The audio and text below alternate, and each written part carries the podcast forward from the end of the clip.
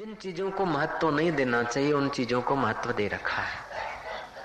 जिस कर्मों को महत्व नहीं देना चाहिए, उन कर्मों को महत्व दे रखा है। जिस व्यवहार को महत्व कम देना चाहिए, उसको हमने अधिक दे रखा। उसलिए हमारा इंद्रिया, मन और बुद्धि परमात्मा में स्थिर नहीं हो पाती। ध्यान से सुनना, अब ध्यान करना मत, सुनना ध्यान से। आत्म साक्षात्कार करने में अथवा अपने हृदय में ईश्वर है, उसका अनुभव करने में तीन बातें अड़चन करती है बस। केवल तीन बातें। पहली बात है जीने की इच्छा। आप जीने की इच्छा न करेंगे, तभी भी जिएँगे भैया। श्री राम। कथा ध्यान से सुने इधर उधर न देखें। एक तो जीने की इच्छा, दूसरा करने की इच्छा, और तीसरा पाने की इच्छा। ये तीन चीज़ें जो है इंसान को ईश्वर, है तो इंसान ईश्वर, है तो आत्मा परमात्मा। नानक तुमसे बड़े कृष्ण तुमसे बड़े नहीं थे, कबीर तुमसे बड़े नहीं थे लीलासा साईं तुमसे बड़े नहीं थे। और तुम उनसे छोटे नहीं हो, लेकिन छोटे तुम रह गए और वे बड़े हो गए। कारण एक ही है, इन तीन चीज़ों को वे लोग समझ गए और अपन लोग नहीं समझते। जीने की इच्छा शरीर में ममता, जीने की इच्छा। दूसरा, करने की इच्छा। तीसरा, पाने की इच्छा। ये जो तीन इच्छाएँ हैं, जीने की इच्छा, करने की इच्छा और पाने की इच्छा, इसी से आदमी अपने केंद्र से बाहर आ जाता है। श्री राम। अगर ये तीन इच्छाएँ जितने अंश में कम होगी, उतने अंश में आदमी महान हो जाएगा। और अगर ये इच्छाएँ तीनों भीतर से चली गई तो आदमी आदमी के रूप में तो देखेगा, लेकिन उसके द्वारा परमात्मा अटखेलिया करेगा। बाहर से तो कार कार दिखेगी, लेकिन अंदर इंजन बदल जाएगा। ऐसे ही वो आदमी तो आदमी देखेगा, व्यक्ति तो व्यक्ति देखेगा, लेकिन अंदर जीव की जगह पर ईश्वर अटखेलिया करेगा। नानक जब घर छोड़कर गए, साधन भजन करके आत्मज्ञान पाकर आए तो उसका बाप बोलता था कि इसको तो मैं जानता हूँ, ये तो मुझे पुट कालू है। श्री राम। नहीं मॉडल कालू कहता था, ये तो नानक है। मॉडल नानक का है, लेकिन अब वो नानक को नानक मत समझो, गुरु नानक समझो तो कल्याण होगा। देवहूति ने अपने पुत्र के अंदर, कपिल मुनि के अंदर भगवान के गीत सुने और उनका उपदेश सुनकर माता देवहूति गदगद हो गई, आत्मराम को प्राप्त हुई, उसके नेत्रों से जो जल चला वो जल की बूंदे जहाँ पड़ी, जहाँ जल के बिंदु पड़े, वो सिद्धपुर में बिंदु सरोवर के नाम से प्रसिद्ध हुए। श्री राम। ये आत्म खजाना ऐसा है कि नहीं देखता है कि सामने वाला बेटा है कि बाप है, पापी है कि पुण्यात्मा है, पढ़ा लिखा है कि अनपढ़ है। इतना महापापी, साढ़े सात बैलगाड़ियाँ भर जाए, इतने जने वो द्विजातियों के उतरवा लिए थे। बालिया लुटारा। लूटता था लोगों को। जो मर जाते थे उनके जने साढ़े सात बैलगाड़ियाँ भर जाए, उतने इकट्ठे हुए थे। साधु और ब्राह्मणों को भी छीन लेता था, द्विजों को मार देता था। ऐसा वालिया लुटारा वाल्मीकि ऋषि बन सकता है तो तुम्हारे घर का कोई कुटुंबी, या तुम आत्मज्ञान पालो, इसमें कोई कठिनाई नहीं है भैया। श्री राम। अरे छा यार, वरी दुनिया आ रही है, पाण खे चिंता थी भैया चिंता ऐसी डाकिनी काटी कलेजो खाए, साईं बेचारा क्या करे, कब तक कथा सुनाए? ओम ओम। मैं वो पंडित की कथा कहूँगा। श्री राम। देव शर्मा नाम के पंडित बड़ी मधुर कथा करते थे। भागवत की सप्ताह करें। कभी देवी भागवत की करे, कभी रामायण करे, कभी महाभारत की कथा करे, पंडित का गुजारा था कथा करके, कथा के लिए गुजारा कथा को बना लेना एक बात है, लेकिन कथा से थाक उतार देना अपना और दूसरों का, वो दूसरी बात है, श्री राम। कथा उसको उल्टा दो तो थाक। पंडित थे, व्याख्या करते थे, उसमें बहुत लोग सुनने को आते थे। एक समय की बात है, पुरुषोत्तम मास की पंडित ने एक महीने की कथा रखी। पुराण रखा।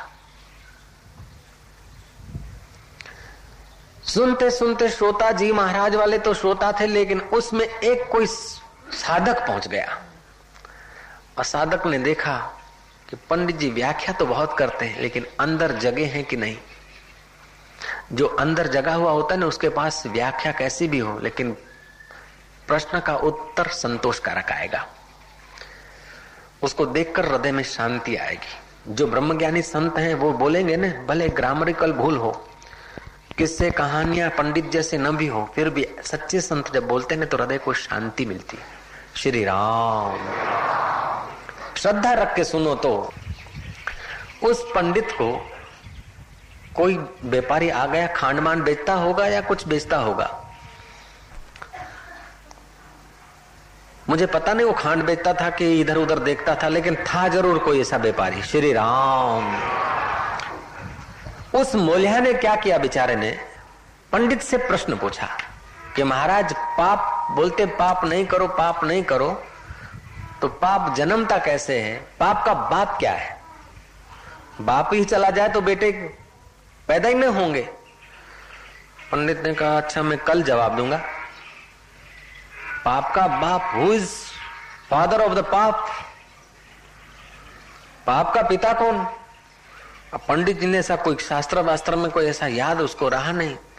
रात को घर गया पोथियाँ बोथियाँ चश्मा चढ़ा के देखी। दो दो दो चश्मा चढ़ाता था पंडित।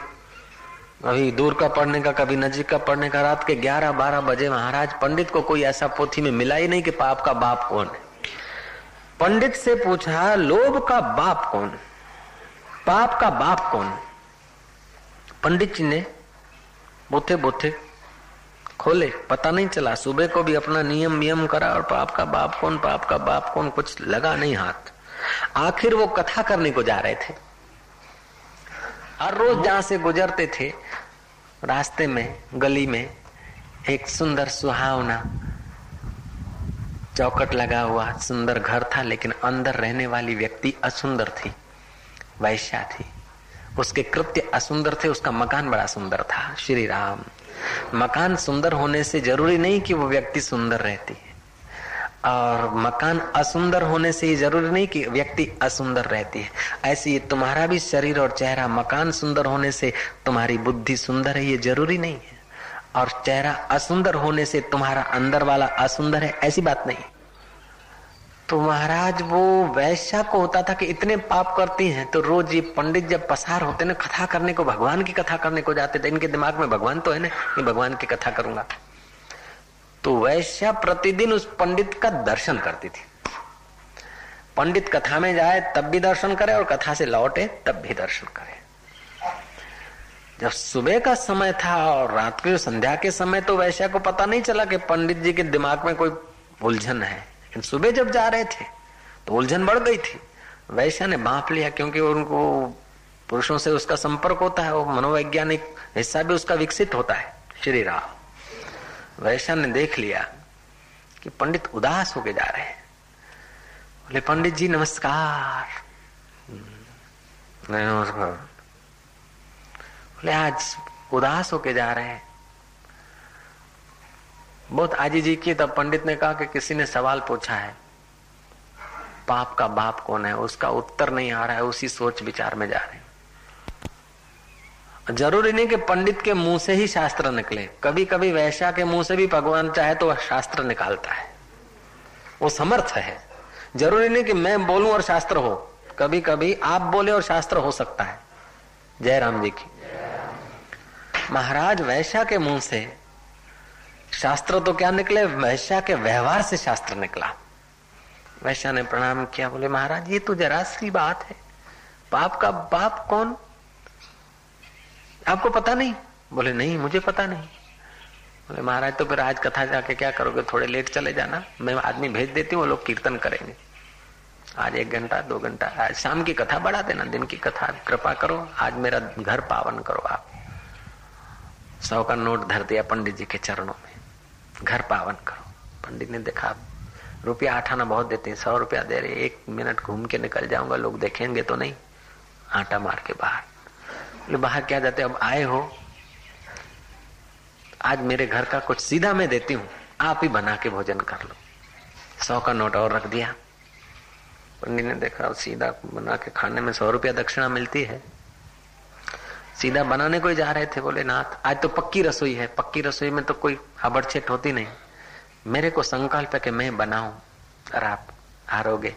क्योंकि पक्की रसोई है। पानी तो डालना नहीं, दूध से आटा गूंदूँगी। पूरी तलूँगी सिरा बनाऊँगी तो भी दूध से, सब कुछ दूध से होगा। पक्की रसोई। सौ रुपया धर दिया। ये सर्वानुकूल है। श्री राम। सर्वागुण कांचन माश्रित ऐसा कुछ बोलते? महाराज, आटा गूंद लिया, ऐसा ने भोजन बनाया। अब बोले पंडित जी मैंने आज तक न जाने कितने पाप कर्म किए और तुम कितने धर्मात्मा आदमी। मेरे घर को पावन किया, मेरी रसोई को पावन कर रहे हो। अब मेरे इन हाथों को पावन करो, मेरी इच्छा है कि अपने हाथ से आपके मुँह में ग्रास रखूँ। सौ का नोट धर दिया। और ग्रास मुँह में धरने लगी, पंडित ने मुँह खोला। तमाचा। This is the father of the पाप। ये ये पाप का बाप ये है लोभ। पंडित हैं, छूते नहीं, ये नहीं करते, ये नहीं करते, किसी के घर नहीं रहते, रसोई नहीं खाते, लेकिन तीन नोटों ने तुम्हारा सब कुछ पोथियों में रख दिया। जयराम जी, ये केवल एक पंडित नहीं, हम लोग दुकान पे बैठ के भी तो पंडित के भाई होते हैं भैया। जो चिंता बढ़ जाती है ना, हमारे पास अनुचित धन आता है श्री राम जब बीमारियाँ बढ़ने लगे तो समझ जाना कि अनुचित धन आया है। चिंता बढ़ने लग जाए तो कह, समझ लेना कि पाप का बाप आया है। ओम ओम।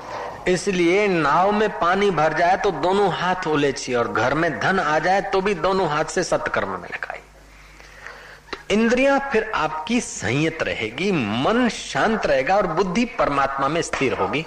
श्री राम।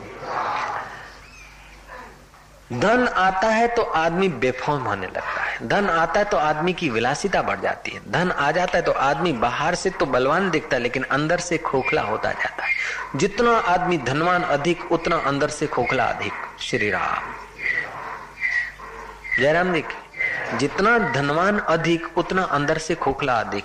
हाँ उस धन के साथ अगर राम नाम धन है तो उस धन के साथ अगर गुरुओं के ज्ञान का धन है तो और बात है। लेकिन नहीं तो महाराज, जितना धन और सत्ता बढ़ती है, उतना आदमी अंदर से कंगाल हो जाता है और इंद्रियाँ और मन उसकी बेफॉर्म हो जाती है। श्री राम।